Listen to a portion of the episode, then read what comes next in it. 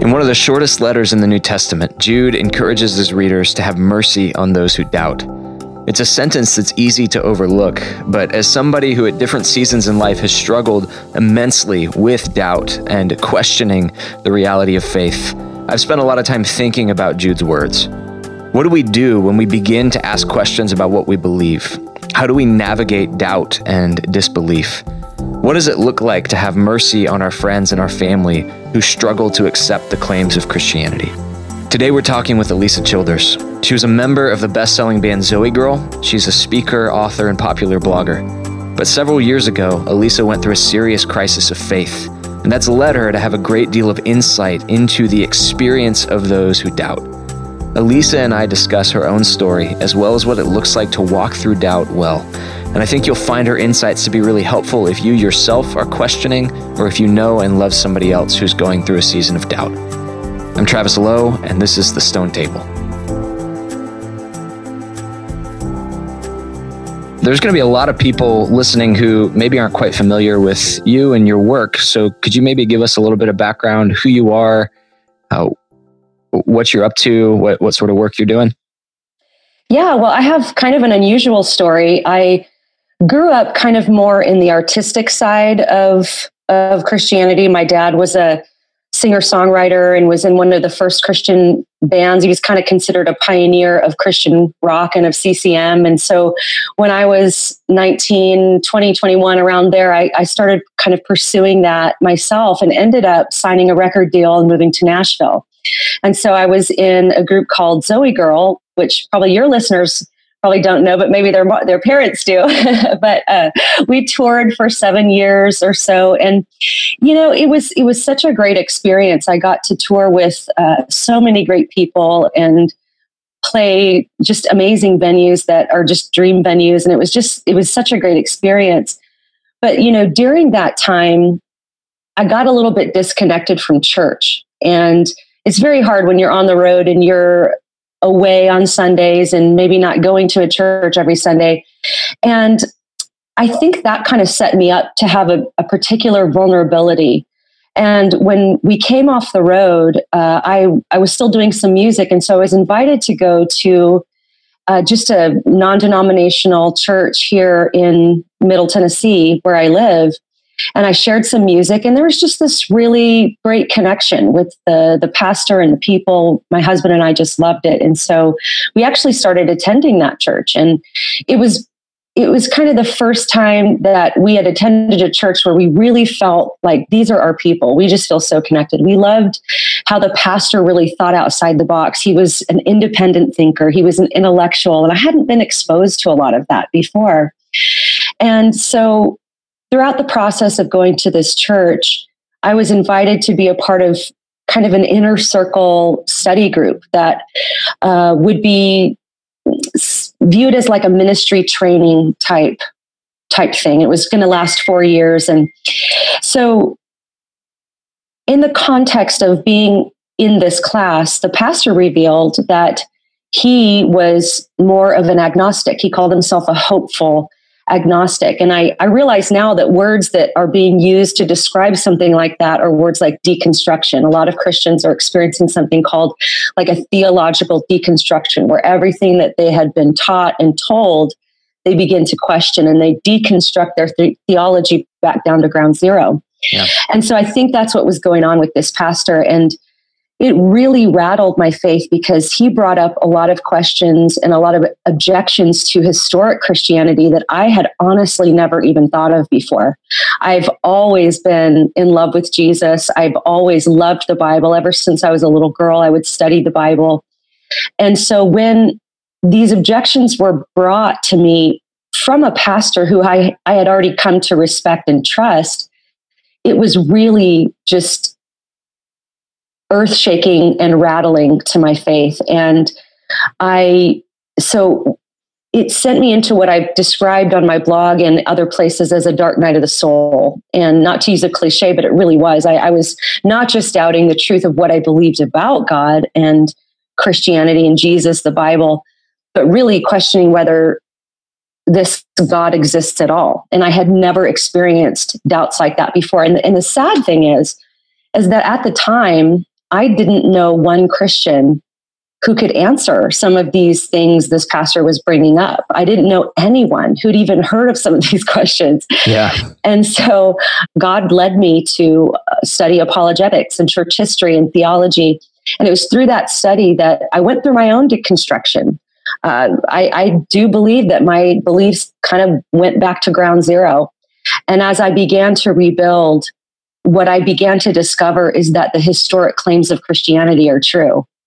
Well, I, I know in, in your story, th- there's a lot of parallels with so, some of the experiences that I had, in large part when I first went to college and encountered things like higher criticism, uh, Wellhausen theory, uh, encountered really the the historical critical approach to the Bible, and had probably multiple crises of faith over the course of my five and a half years of trying to get my undergraduate.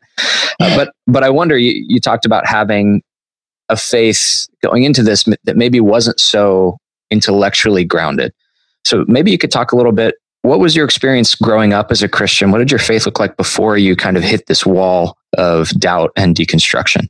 That's a great question, because a lot of times I think people who are on the intellectual side will make the false assumption that other people who may not have such a rich intellectual Christian life just have a blind faith or some kind of a, um, just, they're just believing what they're told because that's what they're told. And I, I can honestly say my faith was not blind. My parents did a really great job at modeling genuine Christianity for me. They, they would repent in front of me. They would, uh, they were very honest about their struggles and, Uh, strong in prayer. Everything was prayer. If, if, you know, that was just a regular, I regularly saw my parents reading their Bibles and praying together, and they really put their money where their mouth is. And another aspect of that is that growing up, my mom had us very involved as there's, I have three sisters, and she had us all really involved in street ministry and ministry to homeless people. A regular part of my childhood life was going out to the missions in L A on Skid Row, where I, I grew up in L A, and working the soup lines at the Fred Jordan Mission, and uh, going out and ministering to people. I regularly saw my mom hugging and loving on prostitutes and, and drug addicts and drug dealers. This was just a regular part of, of my life. And then my dad would go out and do street ministry just in the streets of Hollywood and New York and L A. So I encountered some of these objections as a young kid. Right. You're seeing the problem of evil in front of you in a lot of ways, right? That's true. That's true. And a lot of people would bring that up when I would witness to them. But there was just something in my mind where I just knew, like, if you could just taste and see, you would know. And I expected atheists to have those objections because they're atheists. And so I think what made me vulnerable as an adult was some of this coming from Christians and pastors that I respected. But yeah, I can honestly say my faith was not blind. It was informed. It was informed by watching the power of God transform people's lives. But I think what I realized as an adult, that the intellectual deficiency left me very vulnerable, because then when somebody can try to convince you that those experiences were just, you know, your endorphins kicking in, which can happen at a rock concert or this or that, it can be very rattling. And I found myself needing to know with evidences that this is actually true, that the Bible is not corrupted. There's, there hasn't been, you know, all of this translation after translation, and it's just gotten lost and all of that. That's, that's just not true. Those things are not true. And so I think I just needed to know that for myself, that the thing I was basing my life on, the Word of God, was something that I could rely on. It's interesting that you mentioned the the challenge that came from hearing some of these perspectives from Christians, because I, I encountered something similar coming out of college, because in my mind, the objections that I was hearing to the Christian faith, like like you said, they came from atheist college professors. And at the time I was getting ready to go to seminary, and I was like, surely these PhD seminary professors both know these objections and have answers to these objections. But before I jumped into seminary, I, I ended up in a teaching role. And so I'm reading through just piles of commentaries. And I think I just assumed that all Christians agreed on the things that I thought were central to Christianity. Uh, and so then to read a commentary where something like original sin was questioned, or to uh, read a, a blog post from a self-professed Christian who would question the historicity of a biblical event, sent me into kind of a similar tailspin where I was like, oh my gosh. It's not just my atheist college professors. It's It's people who would yeah. still claim a Christian identity. And for me, during this season, which was several years ago now, uh, my prayer life looked really desperate. And and so I'm curious for you, what what did your spiritual life look like while you're in the middle of the season of doubt? Were, were you praying? Did you stop praying? Were you just sort of choking out prayers at the ceiling? Like, I think that's a good description. Choking out prayers at the ceiling probably describes it pretty well. I, I was in like a cognitive dissonance where I hadn't heard the answers yet. All I'd heard are these very, in my, see, I, I didn't grow up learning a lot of critical thinking and logic. I realize now my parents taught me to think critically because they thought critically without saying like, here's, you know, a, here's what a syllogism is, or here's what this law of logic is. But they, they thought that way. They were very independent thinkers. And so they taught me to question things uh, in a good way. Yeah. My spiritual life, I can honestly say I never lost my faith, but it was rattled to the point where there was enough doubt that my prayers did become sort of desperate, like, God, if you're out there, then do, you know, do this. And and I, I found myself, because I'm I am an artist, I'm a musician, I'm a singer, going to music. And so when I would rock my daughter in the rocking chair at night, I would sing hymns. And it was like my desperate plea into the darkness, just these these just these core truths of of just the basics, singing these in, in hymns, sort of saying, I know that this is true, but I don't know. Yeah. And, and that's why that, that prayer that that man prayed when he met Jesus with his, where his son had been demon possessed and was continually thrown into the fire. And, and the man is asking Jesus to heal his son. And basically he says, if you're willing, and Jesus says, if I'm willing, all things are possible to him who believes. And then the man says, I believe, help my unbelief, which yeah. is almost a contradictory prayer. So I found myself praying a lot of prayers like that. Yeah. I believe, help my unbelief. And boy, I'll tell you, I think that when you pray prayers like that, those are the kind of prayers God loves to answer. Mm. Prayers of honest doubt. Absolutely. I, I know I come from a, a family of Christians, and to my knowledge, none of them ever really went through like a crisis of faith, which I think in a lot of ways is a gift from God. But in a lot of ways, it makes it hard to relate to somebody who's struggling with something like that. So for you, what what were some of the what were some of the things that Christians in your life did that maybe weren't so helpful? So if there if there's a, a mom or a dad listening to this and they've got uh, a son or daughter or even a spouse who's going through this sort of crises of faith, what would be some things you would counsel them against doing as they try to encourage? That's a really great question. Uh, during this whole time, my dad was amazing. He, I mean, it didn't matter what I brought up. He didn't, ha- he never reacted with fear, not one time. Hmm. He just was very calm about it and would just ask me questions. Well, what is it about that, that, that convinces you or that rattles you, or what, you know, and, and maybe not even always offering me some pat answer, but, but he, he was very good about that. And he would just kind of say, well, you know, yeah, I kind of, I, I remember thinking about that stuff when I was a new Christian. Let me think about it some more and, and try to figure out what I, how I was thinking about it. And, you know, why does that particular one rattle you so much? And what is it about this story that, that you're, you're questioning? And, and it was just very helpful because I felt then that that was a safe place to come with my doubts. I, I knew I could talk to him and I wouldn't get shut down. I wouldn't get told, you just need to have faith, or don't question these things, or Uh, anything like that. It was it was just uh, a very open line of communication. So that's the thing. And I go through this with my daughter. She's nine years old. And you mentioned that years ago, a lot of Christians just didn't have these kind, at least it seems like people weren't having such massive crises of faith. And I think you rightly pointed out that I think people who went to seminaries and were exposed to higher criticism maybe did. But none of that was really in the mainstream of evangelical culture right. until about yeah. fifteen, twenty years ago when Bart Ehrman starts writing lay level books and people get their hands on these things and they're going, what is going yeah, on? I've never heard this before. Exactly. What do I say to this? And yeah. yeah. And like when I was nine and I read through the Bible, it never occurred to me to look at the battles of Israel and go, hey, that might have, that seems unfair, or why did they have to kill all those people? I was just like, David won the battle, you know, right, that's awesome, yeah. praise God. And and I didn't even, it didn't even occur to me to question the historicity of anything. But we read the story of Moses with my daughter, and without being exposed to any arguments against Christianity, she wants to know, how do we know that really happened, Mom? Yeah. You know, she's already questioning the supernatural and miracles, but I think it's because of the culture she's growing up in. And it's a tough thing Christians are facing now, which is why I think we've got the emotional side of our faith pretty much like handled. I don't think we need help feeling more. yeah, I, maybe even less. We should probably feel yeah. less. I mean, I think we're good there, and and a focus on the intellectual a little more would not hurt. A little bit more focus on hermeneutics and Bible study is is going to, you know, I, sometimes I hear the objection, well, I don't want to get, uh, you know, too intellectual with my faith or too stuff, but a little bit's okay. You know, yeah. just a little bit would be a good start. Sure. Yeah. Well, and I think that's part of taking seriously the fact that in Christ, all the treasures of wisdom are hidden, and God's given us minds that we can love him with. Uh, I don't think heart and mind need to be divorced from each other.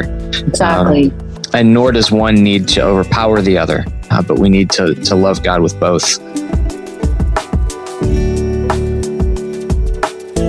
One of the things that you mentioned that, that I do want to come back to is that for you, in the middle of this crisis, uh, sort of singing these central truths of Christianity that are contained in the hymns were kind of what carried you in a lot of ways. And I wonder how many crises of faith have been initiated because things that people thought were central to Christianity were questioned when those weren't actually central issues. Yeah. And so, for example, I remember talking to uh, a student years ago who'd grown up in a, a staunch King James onlyist background. And so when, when he realized that the King James wasn't the best translation of the Bible, all of the dominoes fell, or, or somebody who grew up in a very staunch young earth creationist perspective who maybe questions the age of the earth and thinks that the whole gospel hinges on that because that's been made a, a central component. Mm-hmm. So do you think that there's an element there where we're doing a disservice to people because they don't actually know what the fundamentals of Christianity are? I do. I think that's an excellent point that you bring up. And it is something that I battle quite a bit when I go to teach apologetics at places. There are there are so many Christians that think, like you brought up young earth versus old earth, who believe that they, they think that there's only young earth camp and evolution, that there's nothing else. Right. And they think that anybody that might question the age of the earth is automatically an evolutionist or doesn't take the Bible literally or doesn't believe in original sin or or something like that. And it's just, it's a misunderstanding. And that, you know, that has never been a test for, for orthodoxy throughout the history of the church. The age of the earth has never been a test for orthodoxy. And I believe the Bible is without error. I believe it's inspired by God. But even if you found a mistake in the Bible, it still doesn't change the fact that Jesus was resurrected from the dead, and that that it doesn't it doesn't affect the fact that the gospel is true. Sure. And so, yeah, I, I think I think just basic studies on the essentials. I've done this with college kids where we'll study just what's essential, what's important, what's not as important. And it's it is interesting how I think with a lot of the biblical illiteracy that we're seeing, combined with the postmodern influence of the culture, people have that all jumbled and and can't really get to the basics of the faith. And whenever I encounter somebody who's going through a really heavy season of doubt, they use some of the desperate things that I think we all say during our dark night of the soul, like everything's falling apart. I don't know what I believe anymore. One of the places I try and start is something like the Nicene Creed and just say, can you agree with this in an, in an unqualified way? And sometimes people say no, like, I, I don't know if God exists, or I don't know if Jesus was born of a virgin, but more often than not, they'll say, no, I, I still agree with all that. And I say, yeah. okay, let's let's start here. To me, the, the Nicene Creed's a good essentials list. Now, what would you say are some of the essentials that are kind of the bedrock of Christianity? And then what yeah. would you say are maybe some peripheral issues for somebody who's wrestling with yeah. that? I give a talk on progressive Christianity. And when you want to define progressive Christianity, how Christianity, like the beliefs of people are progressing, you have to define what the original one was. You know, you can't, you can't tell what's progressing unless you know what, the, like you said, the bedrock of Christianity is. And I think the Nicene Creed is a great place to start as well. But if you want to go even earlier than that, there's a creed. Uh, scholar Gary Habermas has identified over forty creeds in the New Testament, which which means that these are things that were written and affirmed long before they were even written down in the New Testament. Hmm. And arguably the earliest creed we have as Christians is found in First Corinthians fifteen. Now, First Corinthians fifteen was written in the mid fifties, but the creed that's contained within it, even according to the most liberal scholars, Dominic Cross and the Jesus Seminar guys, they will even affirm is, is from three to seven years from Jesus' resurrection. So this is as early as it gets to figure out what Christians thought Christianity was. Yeah. And in this creed, Paul says, Jesus died for our sins, which is important because a lot of people will believe, of course, that Jesus died, but maybe he was just murdered by an angry mob, or maybe, you know, he didn't really, that wasn't a sacrifice he made. That was just him being martyred or murdered. Right. They but do we, away with something like the atonement in, in exactly. general. Right? Yeah. But, but we have, we have at least substitutionary atonement. You know, I'm not even talking about all the tweaks of penal and satisfaction, all that stuff. Right. But, but you have a substitutionary uh, view of atonement right there in the earliest creed, that Jesus died for our sins and that he was resurrected. And twice in that creed, it says, according to the scriptures. Hmm. So it says that Jesus died and was resurrected according to the scriptures. Uh, I'm sorry, that Jesus died for our sins according to the scriptures, and that he was resurrected according to the scriptures. So it's really clear to me that the foundation of Christianity, what historic Christians have believed from the beginning, is that that Jesus's death and resurrection was for the salvation of our souls, and, and it's linked heavily to scriptures. Now, of course, they didn't have the New Testament yet, but they were linking it to the Old Testament, which Jesus himself affirmed and then predicted the new. So I think that we have a faith that's rooted in scripture.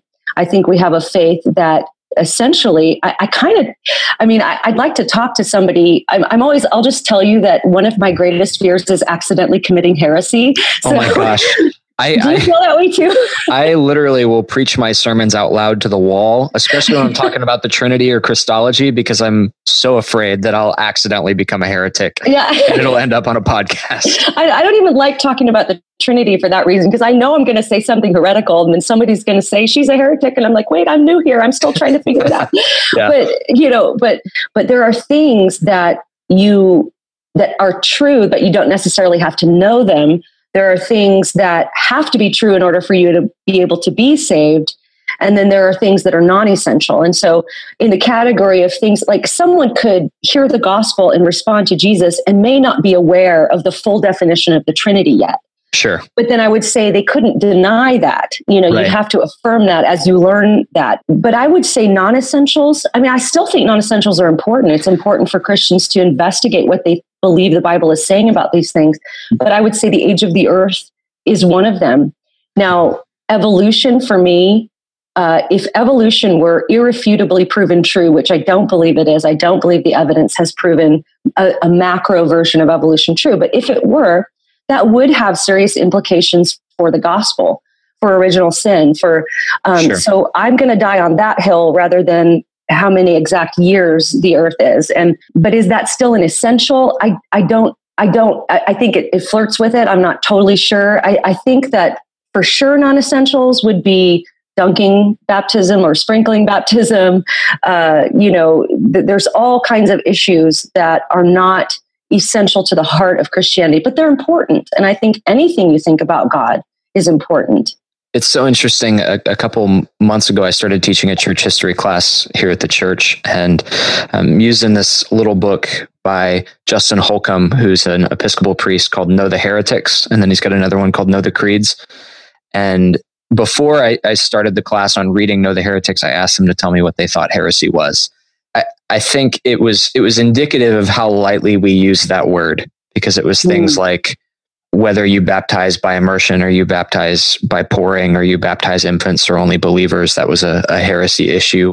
And I, I don't think anybody meant anything malicious by it, but but it just shows that when everything's heresy, nothing's heresy. Like Very baptism true. By immersion is is not the same thing as denying the deity of Christ. Right. And I wonder how many people have questioned something that they thought was central and, and wrestled with real doubt over that issue, received the brand of heretic and said, well, if I'm already a heretic, I might as well go all the way down that road. I wonder mm. how many people we've accidentally created mm. uh, as actual heretics by just being flippant with our words. You know what I'm saying? Boy, I think that's such a great point. And I've definitely met quite a few people that were raised. In fact, a lot of the progressive Christians I know, I have a lot of compassion for, because they were raised, a lot of them, in either spiritually abusive atmospheres or really hypercritical atmospheres, or very almost cultish atmospheres where everybody outside of our little sect is a heretic. And then when they meet other Christians who love Jesus and affirm basic things about Jesus that they affirmed, that's confusing, because they go, well, wait, that, that person's not a heretic. And so I think that that does create an atmosphere where someone can maybe walk away from things that they wouldn't have otherwise walked away from, because they think that that's the only alternative. There's there are a lot of progressive Christian podcasts right now of people talking about, well, hey, I was told that if I believed the earth was more than six thousand years old, then I was, you know, not a Christian. So here yeah. I am. And, and and instead of investigating, going, wait a second, there are a lot of very conservative uh, Christians who don't necessarily think that the earth is six thousand years old. And the Bible actually doesn't say that the earth is six thousand years old. And there's all these different issues to look at. There's precedence in history too, with someone like Augustine, who is very... I love, I love Augustine. He's my, he's my like theological man crush. Yeah. He's, he's the, the one person other than Jesus I can't wait to talk to in the new creation. Me too. So I hope he's got a house set up and is taking questions. Yes. Because I got a lot. Yeah. So, and I guess I just wonder, as we're kind of wrapping this up, we've probably got people who are wrestling with doubt right now, maybe who are thinking through some, some of these complicated issues. What, what would be your encouragement to them as they wrestle through this season? There's all kinds of different ways to doubt. And my encouragement to anybody who's listening is, is to doubt honestly, to, to bring honest doubt to God. Examine your motives. Like, am I doubting because I'm trying to justify my sin? Am I doubting because something bad happened and it was really painful, and I wonder if God could even, I mean, that's a legitimate doubt to have. Uh, but I, I wrote a blog post a while back called Four Lessons We Can Learn from Doubters in the Bible. And in all four occasions, God's response to the doubter was incredibly tender. Hmm. Um, I talk about the story I brought up earlier about the man with the son who was demon-possessed, and Jesus was so tender with him when he said, I believe, help my unbelief. And, you know, Habakkuk was a great doubter. He was just questioning God. In fact, almost to, it makes you uncomfortable to read Habakkuk one, uh, the beginning of, of Habakkuk one, just he's like scolding God, and God doesn't chastise him. He answers him, and, and he deals with him, and he, and he interacts with him. And there's John the Baptist, who here's a guy that literally saw the Holy Spirit descend like a dove upon the Son of God. He heard, heard the audible voice of God speaking.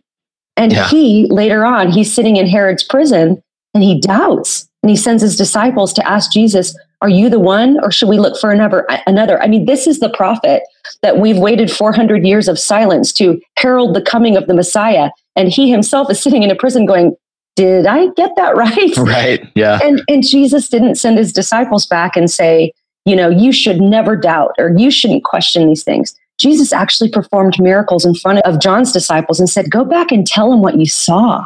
Mm. There's also a bit of a reference to a prophecy that he knew John would understand with the particular miracles that he did. I think that there is clear biblical evidence that God welcomes honest doubters. Just read the Psalms. And so I would encourage everyone to, to doubt honestly, to examine your motives, bring those to God in prayer, investigate the evidence, reject anything that isn't true. But I believe that anybody that, that truly investigates and wants to know um, the core, it's there. And, and they're going to find the, the evidence will lead them there. And just don't do it alone. You know, do it in community with others who are not encouraging you to doubt away from God, but to doubt toward God. Because often we can deconstruct and then reconstruct with an entirely new thing that isn't true. And you know, surround yourself with, with people who are understanding, who can help you. Thanks for listening. This podcast is a resource from the College and Career Ministry of Baylife Church. Our goal is to equip our community to follow Christ faithfully and think carefully about the harder issues in the Christian faith. If you found this podcast helpful, please leave a review and subscribe. For College and Career Ministry, I'm Corey, and this is The Stone Table.